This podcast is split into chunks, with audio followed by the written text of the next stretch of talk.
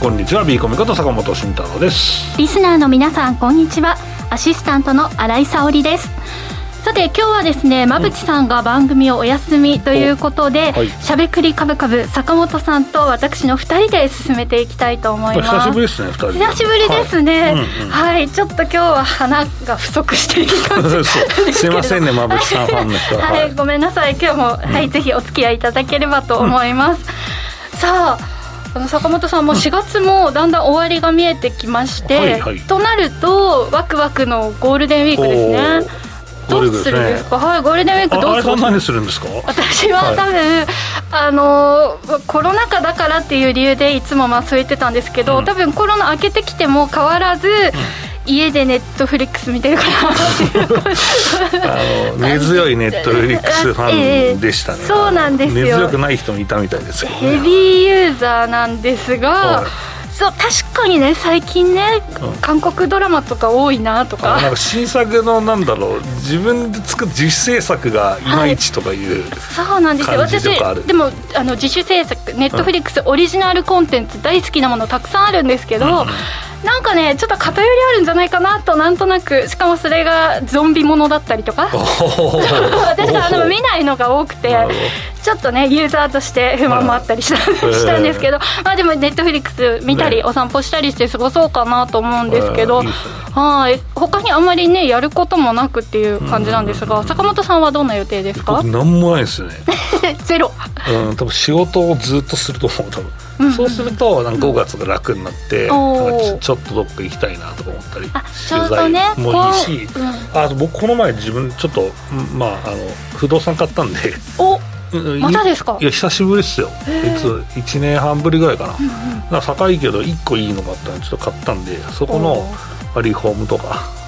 しに行こうかなと思って契約含めて5月行きたいなと思ってますけど、えー、じゃあまあゴールデンウィークは投資行動の下準備みたいな感じですね。そう仕事詰めるっていうのがますけどね、うん、はい、でもなかなかねマーケットもお休みだったりするんで、うん、やることがないっていう方も、はい、と思ってる方も多いかと思うんですが、実はできることもあるんですよね、そうそう。まあ予習復習は当然ですけど、まあ、日経平均動いてますからね、はい、えー、その、えー、クリックですとか時間外で動いてますので、まあ、そこの部分をどういう投資するかっていうのをねえーまあ、実際お休みだからできることもありますから、まあ、その辺のお話もねしていきたいと思います。はい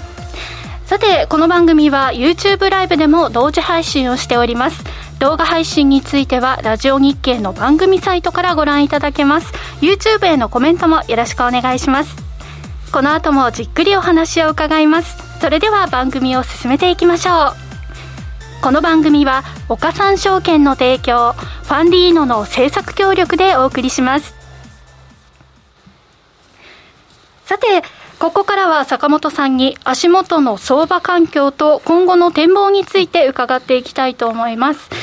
さあまずはなんですが、まあ、米国の決算が進んで進始まってますね、うん、そうですね、はい、はい、まあ、とりあえず今週、先週のトピックっていうのは、まあ、当然、まあえー、米国の金利上昇とかね、そういうマクロ的なものもありますけど、うん、まあ、ミクロ的というか、まあえー、業績の部分もね、えー、結構追っかけなきゃいけないところが出てきましたので、まあ、その辺の話をね、していきたいと思います。はい、現状は、うん、そう意外とね、いいよ。意外といいんですよ、これ。なんかちょっと怪しいのかなと、うん、まあ、昨今のウクライナ情勢などありましたから、思っていたんですが、ね、怪しいかもしれないって、まあ、ウクライナ情勢2月ぐらいからだから、うん、まあ、2月の途中だから、でも1月はもうだから、なんもなく通過してるっていうのもあるし、まあ、激変はないかなと思ってたんですけど、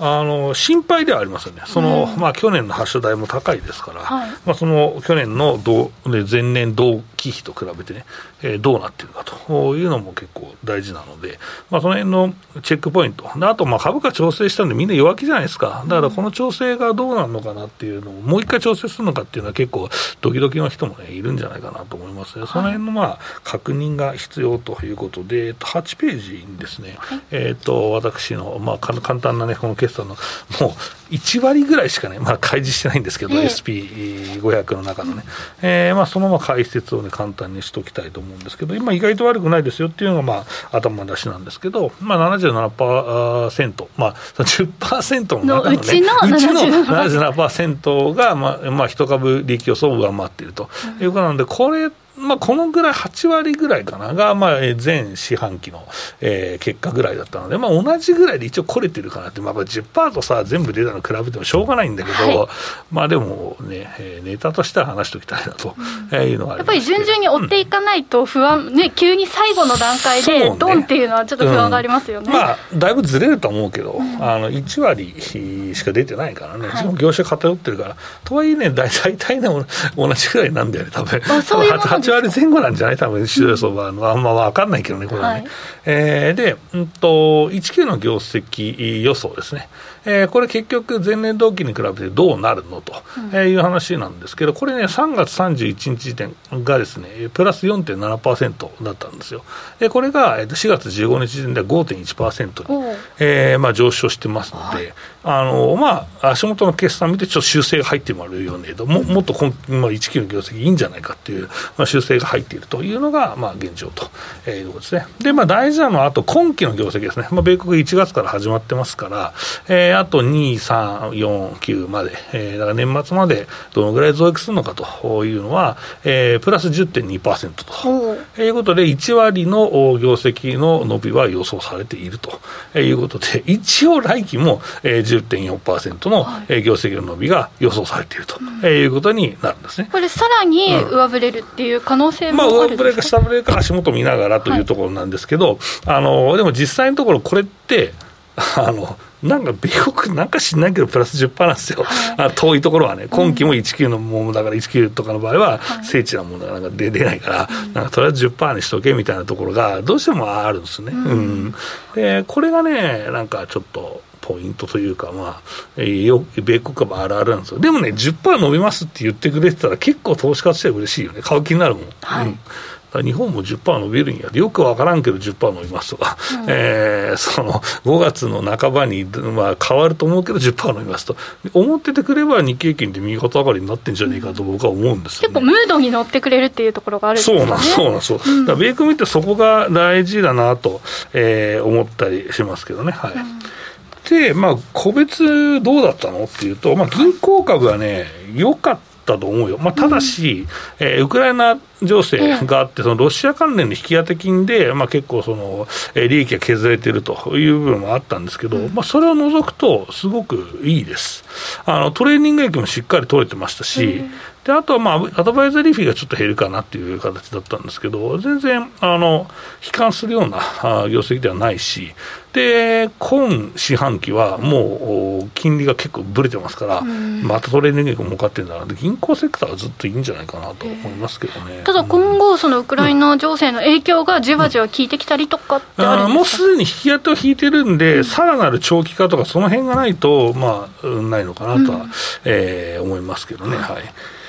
で、うんと、あとは、うん、そうですね、個別銘柄はですね、はい、えー、まあ、ネットフリックスが多分皆さん一番、えー、記憶に新しいところなのかなとは思うんですけど、ちょっと驚きましたね。いやー、37%下落とかね、ありましたね。うん。まあ、アフターコロナなのかね、これもね、まあ、新井さん、ちょっと飽きたとかいう話もあったかもしれないですし、はい。うん、あとは同時視聴問題とかもいろいろある、共有問題がアカウントね、とかもい。ろいろあるみたいですし、まあ、コメントいただいてますけどね、うん、まあそうですね、まあ、ちょっとこの、まあ、成長に陰りが見えてきてしまったと。これって、えー、あのコロナの時に、まあ、特需のような形で、ね、まあ、あった銘柄じゃないですか、うん、で今回もネットフリックスにつら連れて、うん、ちょっとアマゾンも、うん、あの落ちてしまったっていうのがあるんですけど、ね、このコロナ特需はもう終わってしまったんですか、でも、まあ、業界によるじゃないですかね、コロナでお客さん増えたところも当然ありますから。はい。うん。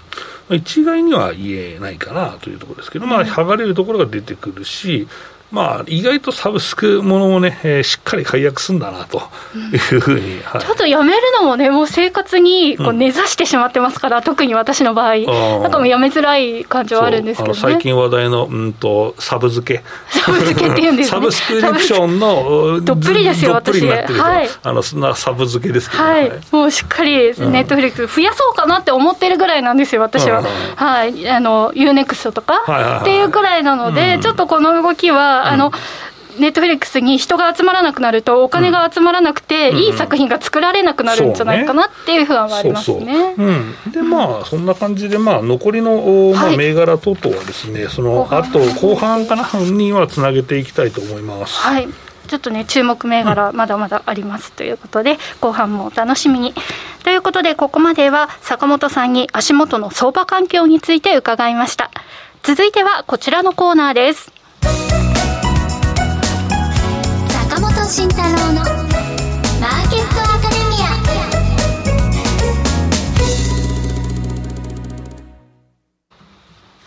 ここからは坂本慎太郎のマーケットアカデミアですこのコーナーでは投資をぐっと有利に株価指数 CFD の活用などを含めて投資のポイントについて坂本さんに教えていただきます。よろしくお願いします。はい、よろしくお願いします。えー、っとね、えー、ゴールデンウィークの、えー、まあ今回休みが長いですねっていうと別に長くはないんだよね。そんなに長い印象じゃないですね。普通に金曜日に祭日が、はい、まあ29日あって。で、えっと、30、31が普通のお休みで、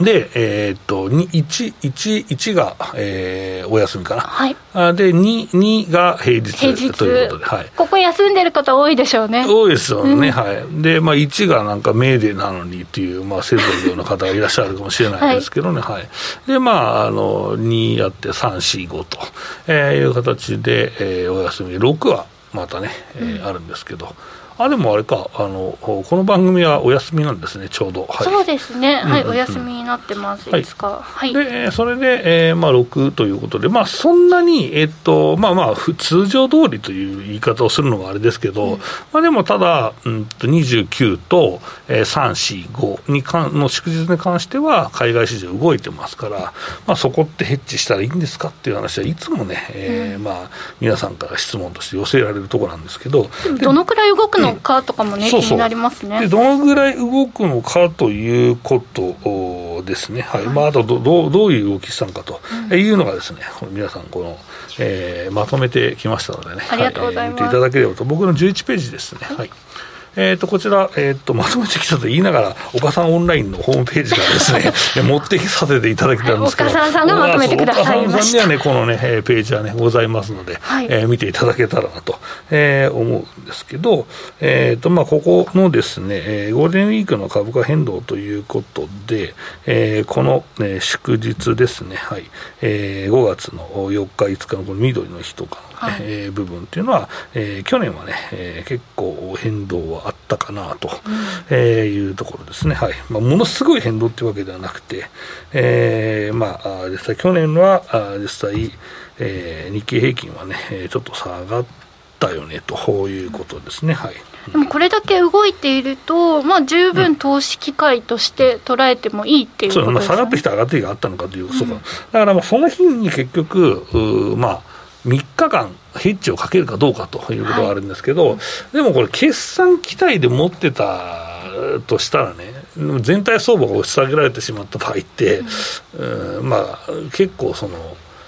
うん、その決算期待で持ったんだけど水準下がっちゃって決算よくて上がったけどトントンでしたとかマイナスでしたっていうこともあり得るので、はいまあ、あの我慢できないぐらいの大量のポジションを持っている人はですね、えー、この投げなきゃいけない投げないとポジションを減らさなきゃいけないと、うん、えー、いうことですかね。はい。うんえー、まあその辺がね、えー、あるなというところですね、はい。まあ、これで見ると、秋が結構、そうね、意外と去年のパターンでいうと、ね、その秋が結構動いていたと、うん、いうことなので、また秋にね、えーまあ、このこの時はまあ秋、連休多かった年ですからね、はい、まあ、また秋になったらね、えー、この話はしていきたいなと思うんですけど、まあえー、その5月はですね、えー、実際、まあ、軽く見ていただくと、次の12ページ見ていただくと、えーまあ、復習ですけど、えー、実際、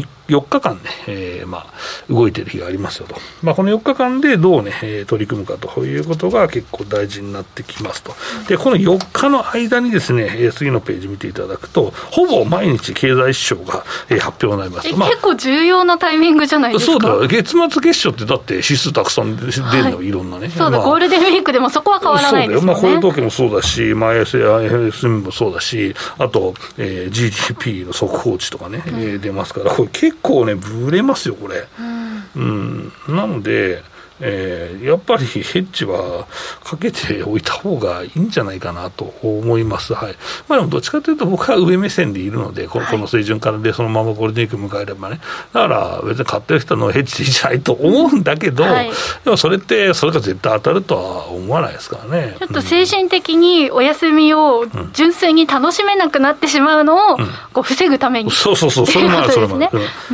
ん、だし、まあね、最近、ちょっと相場に裏切られてばっかりな人とかも、うん、疑心暗鬼な人もいると思うからね、はい、うん、その辺はまあそのヘッジというものを当てていくっていうのはね、えー、一つの、えー、考え方なんじゃないかなと思いますけどね。はい、で、えー、っと、まあ、そうです、岡さんオンラインではですね、えー、このゴールデンウィークキャンペーンというのは26からですよ。もう今日、今、今やっちゃだめですよ。今やっても対象外なんですけど、はい、えー、っと、この14ページ26からですね、5月7日まで、えー、やっておりますと。えー、いうことで、えーまあ、中身はね、えーまあ、15ページに、ね、書いてあるんですけど、まあ、ホームページをね、えー、参照して、えー、いただければと思いますと、えー、いうことなんですけど、せっかくやるなら、このキャンペーンにね、乗っかった方がお得ですもんね。そうですね、なので、まあ、そこの部分がちょっと、まあ、どうかなと、まあ、ただね、ただね、実はね、はい、このね、えー、放送ね、あとね、一回あんだよ。はい、そうですね、そうそう。まあ、来週もあります、だからまださ、1回、1週間あるから、何あるか分かんないから、だから今日は、まあ、あのそう戦略みたいな話じゃなくて、あるよっていう告知です。そうですね、はい、なので、まあ、そういうつもりにもしておくと、来週、また戦略を教えていただければ。そう手を出しやすいまあ、来週はそうせあのキャンペーン始まってるからね、はい、うん、っていうのもあるんだけど、そうそうちょっと今、早くそのヘッジかけても意味ないよっていう話になるかもしれませんけど。お休み前、結構バタバタして忘れがちですから、うん、この2週前からやっておくっていうのが大事ですね、うん、あとは外国人のですね動きとかね、えー、まあ着目していくというところになるのか、業績かなとね、外国株の業績も含めてね、はい、えー、まあ、外国人投資家と、あとはまあ先行している米国決算、まあ、この辺をまあ1週間ちょっと様子見ながらですね、ちょっと来週ちょっとまた展望したいなと思いますと。はい、えー、いうことで、えっとまあ、日経金じゃどうなんですかっていうと、まあ、毎週やっている分析をまあ続けていきますとですね、はい、えっとですね、4ページですね、その、えっと、外国人投資家のね、えー、売買動向。えー、なんですが、えー、こちら、現物買い越しが、まあ、2週で1兆ぐらいになりましたよと、うん、えー、これ続いたら、日本株って相当これ買われる可能性あるよねと、まあ、過去の例からすると、大体、うん、えー、2000億円前後ぐらいの、えー、買いが4週ぐらい続くとずっと続く、ずっとっていうか、10週とか。十何種続くこともありますよという、まあ、ジンクスみたいな法則っていうのはジンクスがあるんだけど、えーとまあ、それは外国人投資家がまあ一気に買わなくてずっとお金入れてくるとか、あとはちょうどこの時期だったら、えー、よくその4月、5月と9月、10月は外国人買ってくるとか統計的に言うんだけど、やっぱり業績の開示見て、あ日本株いいじゃん、安いじゃんと思ってお金が入ってくると長続きすると、えー、いうことがまあ背景にあると思うんですけど。うん、今、為替の、こともあって、買いやすくなってるってことですかね。で、えっと、その、うんと、本日のですね、えー、まあ、銘柄、銘柄本日発表になった先週分の、はい、えー、外国人投資家の現物のね、買いはですね、えー、863億円の買い越しということで、まあ、ちょっと3桁になってしまいましたが、はい、まあ、買い越しは続いていますよと、えー、いうことです。で、先物は、えっ、と、4億円の買い越しっていう、もう本当ちょっとだったと、うん、えー、いうことで、この5ページですね。はい。えー、このまあ、外国人動向ですね、えー、これ見ていただくと、まあ、売り越しが溜まっていてですね、えー、なかなか買い戻す気配はないという形になっています。うん、で、まあ、ここの、えー、パターンなんですが、うん、まあ、先物で今の水準だったら、結構その2000、まあ、仮に20年でも18年からでもいいですけど、売り越していると、今の水準と含み損なはずなんですよね。うん、うん、でかつ、円安になっていて、損が増えとるやないか、円ベースでと、はい、なるので、ちょっとこれ、結構、パフォーマンス悪くなってんじゃない、急激にと。これまた、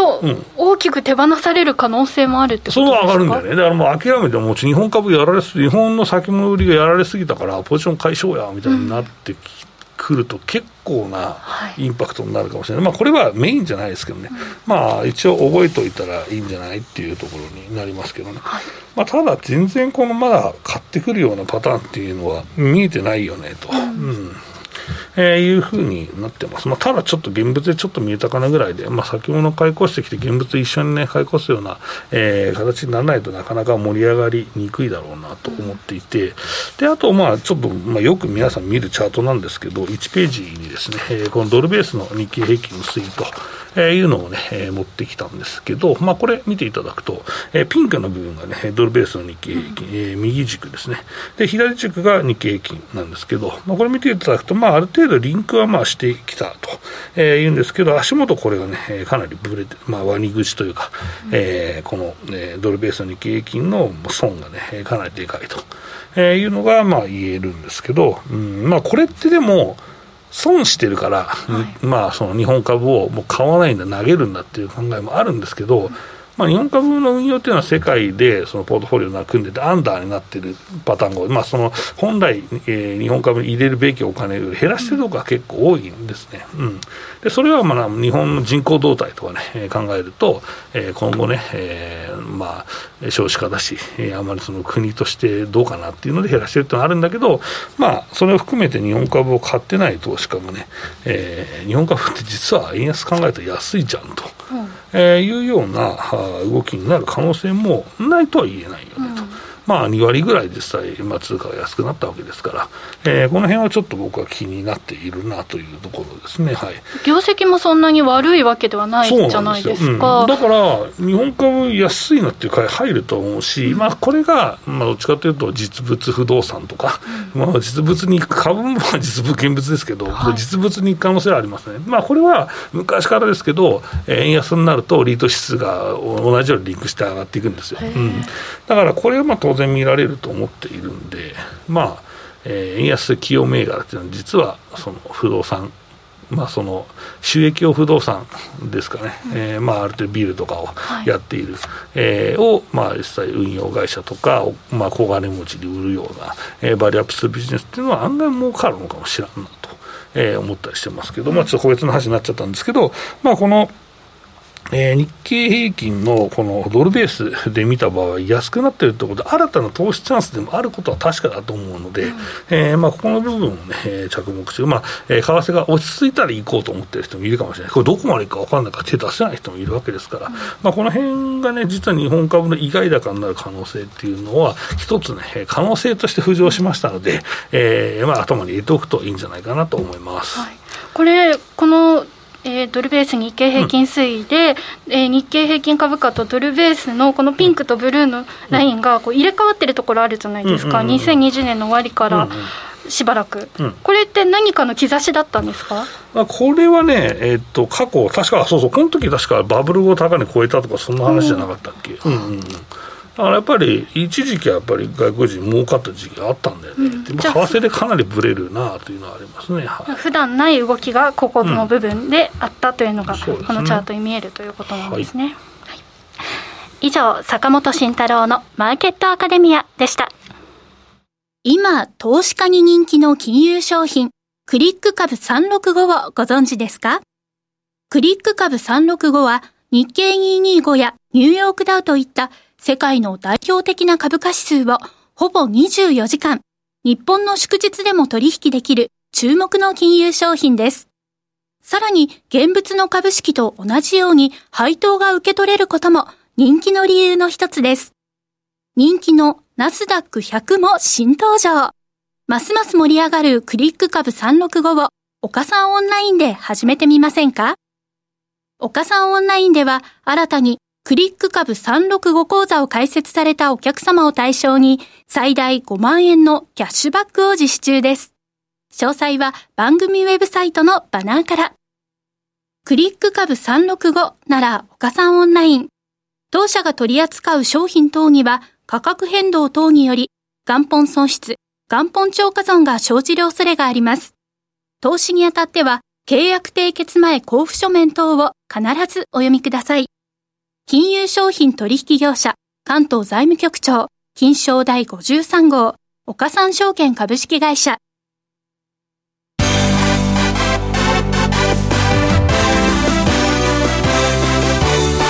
馬淵真理子の10分で教えてベンチャー社長このコーナーはこれからの日本で活躍を期待される起業家、ベンチャー企業の社長に焦点を当てていきます。これからの成長企業のキーワードが分かれば、投資の視点としてもきっと役立つはずです。きっと役立つはずです。今日は株式投資型クラウドファンディング最大手のファンディーノで紹介しているベンチャー企業株式会社モピ代表取締役川手京介さんにお越しいただいております。さあそれではここからは坂本さんと一緒にお送りしていきましょう、はい、よろしくお願いします。お願いします、えー、本日ですね山内さんお休みですので私がはい、はい、えー、ファシリテーター務めさせていただきます、えー、よろしくお願いします。よろしくお願いします、はい、えー、とですねモピーさんはですね、えー、と運転、えー、自動運転のですね小型 EV、えー、によるですねモビリティサービスの実用化に取り組んでいるという形で伺っておるんですがどのようなですね事業を展開しているのかというのを教えていただきたいと思います。はい、あの自動運転というのは今トレンドになっていますけど、はい、弊社はあの高度な自動運転技術を追求するんではなくて、まあ、自動運転を活用して、まあ、社会課題の解決をしようということに重きを置いています。あの2020年度のあの国勢調査の結果ですね全国の市町村の52%が過疎地域に指定されてるんですね。で我々の会社は人々の移動を支援して地域の存続を可能にするというパーパスを掲げておりまして何しろ低コストで持続可能な地方のモビリティをまあ実現したいと。いうふうに考えております。あのまあ高齢化、まあ、もちろんその、まあ、最先端というわけじゃなくて、かまあ、自動運転技術を活用したまあ社会課題の解決というところなんですけど、まあ、高齢化がまあ進んでいるということで、まあ、鉄道網がですねだんだん廃止になっていったりとか、うん、えー、それがまあバスに変わったんだけど、バスもコストが上がらないので減ってきたりとか、えー、いうことで、まあ、特にその免許の返納もしなさいみたいな話にも、まあ、高齢者になったり、圧力もありますから、なかなか、えー、自分で運転するの難しいと思うんです、難しくなってる人もいると思うんですけど、まあ、この移動手段がですね減っているというのがですね、まあ、その問題になっているというのがあると思うんですけど、この辺をもう少し教えてください。えー、お願いします。はい、そうですねあの、まあ、そういうバスがどんどんなくなってしまうような、まあ、加速化とか、うん高齢化が進んでしまった地域では、その一定のボリュームの輸送ニーズを束ねるという、まあ、バスのような、まあ、乗り合いのモビリティサービスはなかなか適さないと思うんですね。で、まあ、分散した移動ニーズを、まあ、細かく、まあ、拾ってですね、答えることができるような、いわゆるそのタクシータイプのようなモビリティタイプが必要だと思うんですね。でも、えー、それにはあの車両とか運転手のコストという、まあ、大きな課題を解決しなきゃいけませんし、そもそもそういう地域では、まあ、運転手不足という問題もあるわけです。えー、あのちょっと田舎の方に旅行とか行くとタクシーの台数も少なかったりして、で結構あの年配の方がね運転手されていたりしてあの呼んでもなかなかね来てもらうまで時間がっていうところはすごく体感するんですけれども、まあそんはい、あれですね田舎は家と家の間が離れてるっていうのもあるからバス乗るとバス停をどこに住んだ問題とかもありますからね。ね。ね自宅の前に置いてくださいっていう感じに、ね、なりますよね、ね、だから細かくっていうのはいいですよね、で年配の方も多いとね病院に行きたいとかお買い物行きたいとかかいろんな需要があるかと思うんですけどこのモピに関してはモピのサービスに関してはあえてゆっくり走るというところを、まあ、売りにされているということでこれはどんなメリットがあるんでしょうか？はい。あの人間の介入を全く必要としないで、はい、まあ、一般の車両とごしてですね同じような速度で走るという、まあ、自動運転というのは、まあ、現段階ではまだまだ社会実装が、まあ、難しいと思ってるんですね、まあ、かなり時間がかかるんじゃないかと思うんですよ。でまあ、そのそれらに使われているライダーとかですね、まあ、ちょっと専門的になりますけど、高精細の 3D マップっていうものを使ってるんですけど、それらの技術は非常に高コストなんですね、でそれも大きな課題だと思うんですよ。で我々はですねあえて時速を20キロ以下に、まあ、低速に割り切ることで、その自動運転のシステムのコストをですね大幅に抑えようということを目指しています。で弊社のあの自動運転というのは遠隔型と呼ばれるもので全くの無人ではなくて遠隔のオペレーターがその監視カメラの映像を使ってですねドライバー目線で車の外を監視してるんですね。で必要に応じて遠隔で車両を操作して、まあ、いろんな事態を切り抜けるというそういうタイプなんですよ。ですからイメージとしては一人の運転手がまあ、3台とか5台とか、そういうのを運転するということで、まあ、先ほどの問題を解決しようということになります。結構難しそうですけれどもそれはこうセンターの部分でこうモピさんが提供されている方がえー、操作をしてくれるっていうことなんですか？あの基本的には車が自動運転するんですね。で何か車が切り抜けられない状況になった時、はい、車の方から助けてくれっていう信号が行くんですよ。でその時に改めてその遠隔操作者の方がやるとまあ普通のドライバーの方が、まあ、遠隔にいるって思っていただければいいかなと思いますね。具体的にこのモピはどういった利用支援が考えられますか？そうですね、まあ、先ほどおっしゃったようにその毎日の買い物であるとか病院であるとか、まあ、生活の足として使っていただくことなんですけど、まあ、基本的には車両を電話とかスマートフォンで呼び出しまして、まあ、車両は自宅近くの乗降スポットから、まあ、目的地の病院とか、えー、スーパーまで直接、まあ、お送りすると、まあ、タクシーみたいなもんですね。で利用者の乗降はですねやっぱり高齢者ですからそのオペレーターがですね遠隔のオペレーターが乗降をサポートするんですよ。で、えー、川手さんですねでシートベルトをお締めくださいいいですか？って言ってスタートをする。そんなイメージででまあ乗降が安全な場所をあのバス停みたいな形にするんですけど、はい、まあ、バス停と違って、まあ、どこにでもいくつでも、まあ、スポットを設置するということができます。何かこうバス停のように看板を設置したりとかそういうことではなくってことですね、まあ、ある程度目印が必要で例えばゴミゴミ置き場って皆さんすぐ歩いていけるじゃないですか、はい、であそこを全部横スポットにしますみたいなイメージで使っていただければなと思いますね。えーとまあ、この今ちょうど、えーと、画面に映ってる、はい、まあ、ゴルフカートみたいなイメージの入る車ではあるんですけど、えとまあ、御社のです、ね、技術の強みというのを教えていただきたいと思うんですけど、えー、この自動運転や車両を呼び出すこのアプリですね、えー、で、まあ、やってると思うんですけどこの辺、えーまあ、電気自動車の開発とかもやってるのか本体の開発もやってるのかって含めて、まあ、どのような、えー、活用業務をやってるのかって教えていただけたらと思います。はいあのまずその自動車の本体自体はですね、日本の国内の、まあ、EV メーカーさんから、まあ、購入してですね我々がそれを自動運転に、まあ、改造しているような形ですね、ですからニーズに応じて2人乗りがいいとか、まあ、8人乗りがいいとか、そういう形のもので車両をご用意できます。で我々の強みはですね先ほど申し上げたように非常に安い自動運転システムでしていわゆるそのライダーシステムとか 3D マップを使わずに高精度の GPS とそれからコンピュータービジョン人間の目と脳の代わりをするようなコンピュータービジョンによって自動運転を可能にするんですよ。でコンピュータービジョンっていうのはその室内のバックミラーの裏側にですね前方を向いて、まあ、2つの目がついてるんですね。でその中にですね AI がも入ってましてで画像から歩いてる人であるとか近寄ってくる車であるとかそういうものを認識しています。それからあの車あの車両を呼び出すアプリは、まあ、タクシーの配車アプリのようなイメージなんですけど、まあ、対象が高齢の方ですから、アプリ使えないよって方もいらっしゃるので、まあ、最近では例えば、音声で会話して、まあ、AI と会話してですね、タクシー呼んでよ、えー、何分に行きますみたいな、そんな会話も、まあ、実証実験でいろいろトライしています。これってあの費用ってどのぐらいかかるんですか？お伺いしてもいいでしょうか、まあ、あの車がですね今、えーと、1台どうしても手作りなので1000万円ぐらいしちゃうんですけど、まあ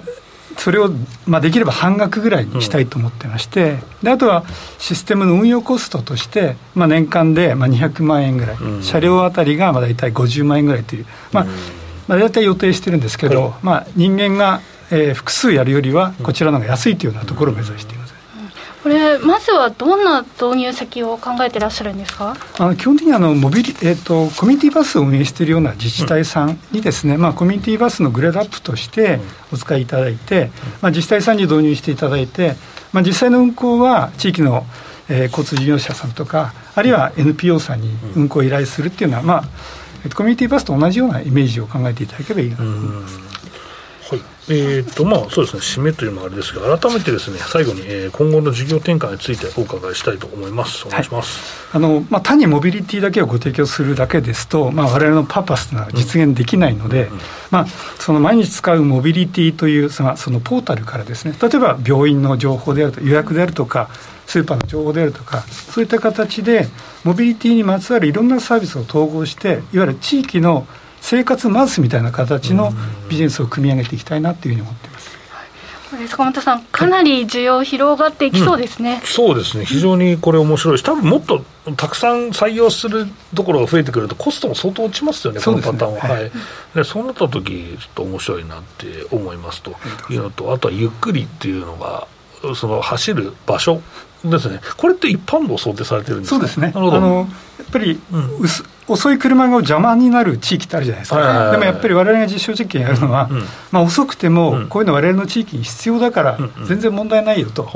でドライバーの方もいずれその免許を返納するんだから、こういうのがなくては困るっていう。まあニーズと需要性がこうマッチしてるっていう感じですね。最初、まあ、都市部というよりは、まあ、田舎からまあ始めていくというようなビジネスなんですね、はい、はい、よくわかりました、ありがとうございます。川手さん、素敵なお話をありがとうございました。ありがとうございましたさて来週のゲストを馬淵さんから伺っております。来週は株式会社アイル相田圭介さんにお越しいただきます。この株式会社アイルなんですが規格外の野菜を活用した食べられるシートベジートを開発製造している企業とのことです。さてここまで、えー、馬淵真理子の10分で教えてベンチャー社長をお送りしました。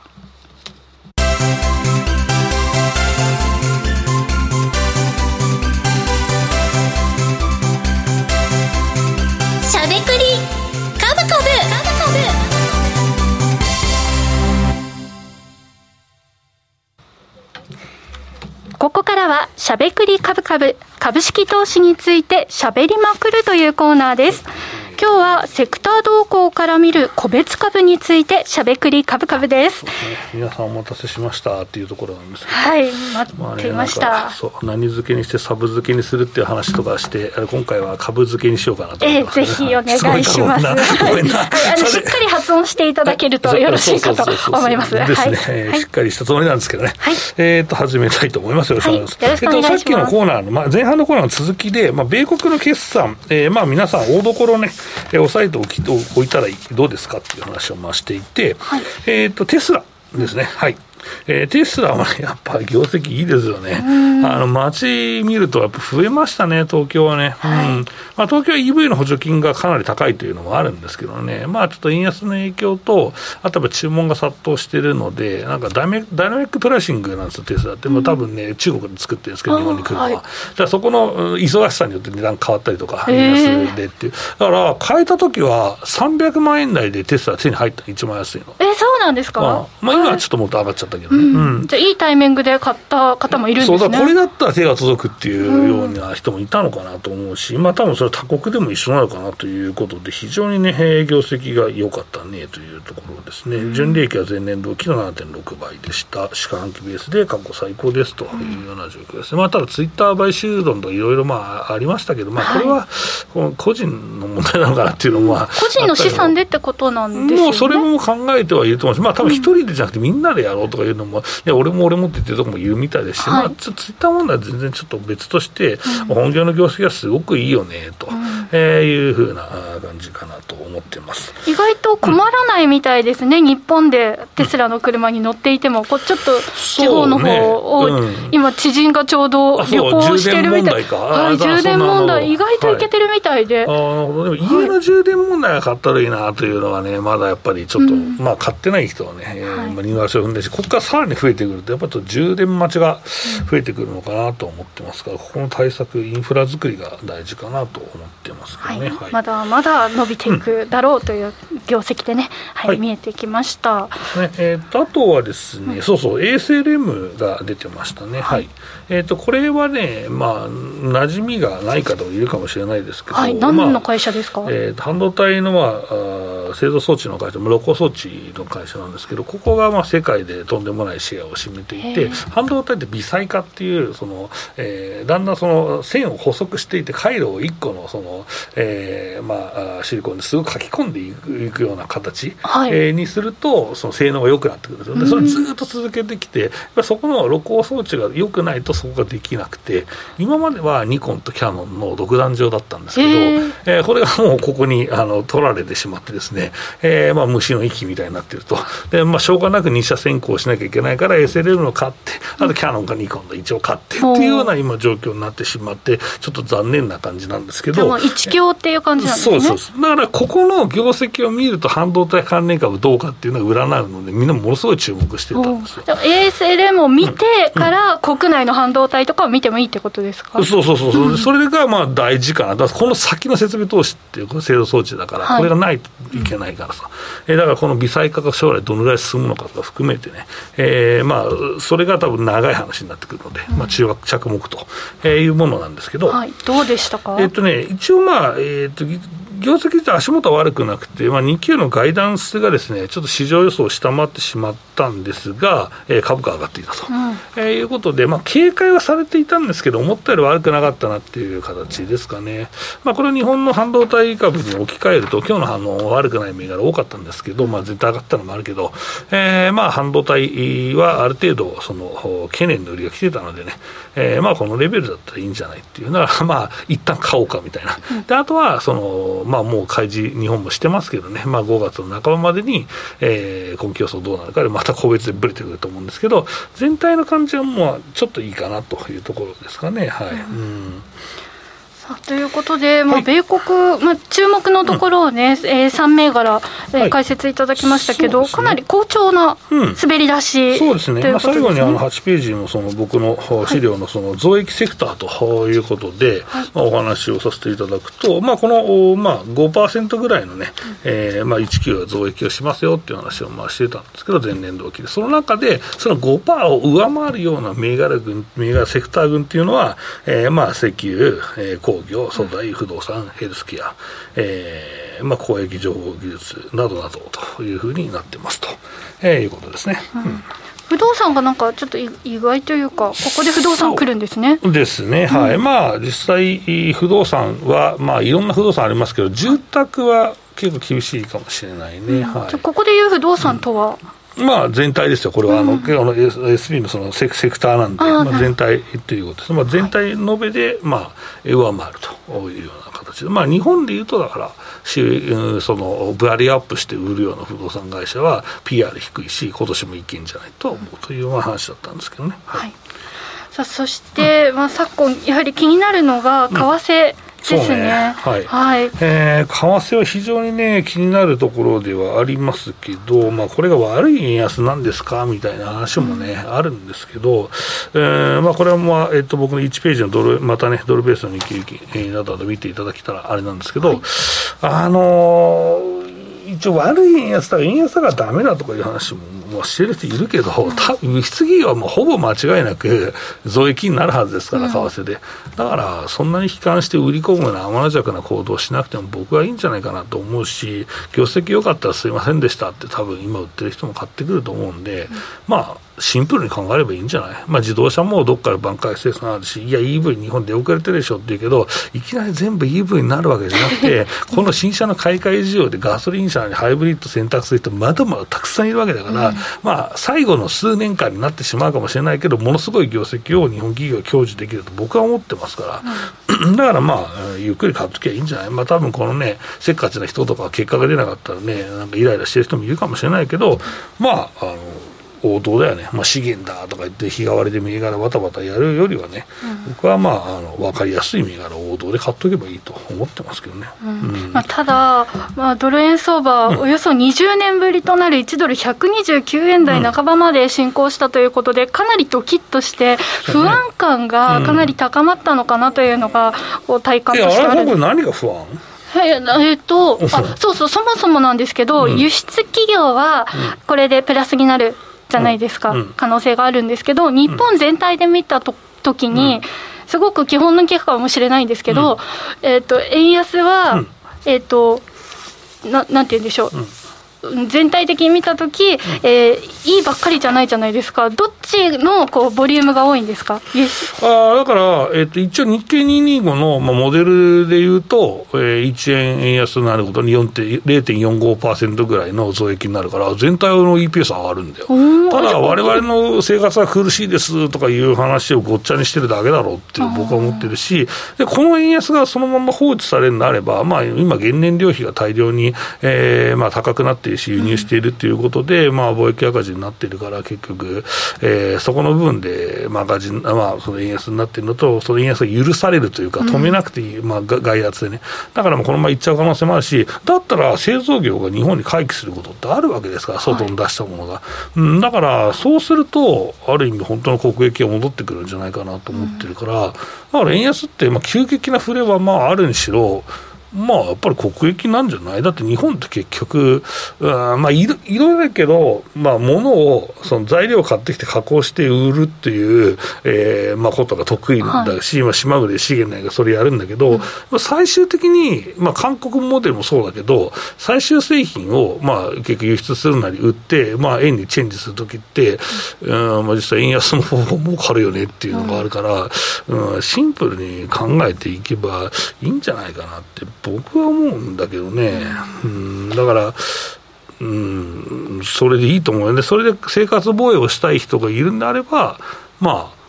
円安銘柄を買うっていうのも一つだと思うし、まあ、あとは副業するっていうのも一つだと思うし、あれやっぱり確かに生活コスト上がるからね、まあ、そこは節約するのか、それとも稼ぐのかっていうのをまあ決めながら、えー、まあ自分で効能を考えていくというのが、まあいいんじゃないかな、何もしないのはちょっともったいないなっていう気はしますけどね、相場激変してるわけですから。はい。うん、じゃ捉え方としては、円安になった時、まあちょっと買うものとかは、生活用品は高くなるけれど、うん、例えば指数の取引とかをしてる方は、別に怖がらなくてもいいってことです、ね、でもそれはだから円安になったら、あの株価上がるのかなみたいな話あるし、はい、まあでもそこはね、怖がらなくていいのはよくて、クリック株365の場合、円建てだからね、うん、そこは気にしなくていいっていうのは大きいですね。他のまあ他社の CFD とかは結構そのドル建てですから、まあ、その辺も含めて、えー、やりやすいっていうのはあるけどね。うん、うんちょっとドル建てだとね、なんかこれ、プラスになったけど、戻すときにこれ、マイナスになっちゃうかなみたいな不安感がね、またありますけど、分かりやすくていいですね。はい。ということで、まあ、ちょっとこのまた来週までの1週間でどういった動きになるのか、これ、円安、一旦一服したんですかね？まあさすがにピッチが早いからね、うん、うん、でも130円で僕は止まると思ってますけど、抜けなくもないかなと思ってます。はい、はい、以上、しゃべくりカブカブでした。さて、時刻は午後5時16分を回っています。え、まもなく17分ですね。さて、今週もあっという間にお別れの時間が近づいてまいりました。この番組ではリスナーの皆さんからの質問やコメントもお待ちしております。株式、FX をはじめ、不動産、クラウドファンディングなど、投資商品はすべて元本が保証されるものではなく、リスクを伴うものです。投資の最終決定はご自身の判断で行ってください。この番組は岡三証券の提供ファンディーノの制作協力でお送りしました。さあというわけで坂本さん今週いかがでした？久しぶりの一人しゃべり一人しゃべりまあザマネーもね降り降りたんでね実際のところ、はい、なかなかこうやって一人しゃべる時間少なかったんですけど、はい、50分いいよね、ね、たっぷりとお話伺いました、は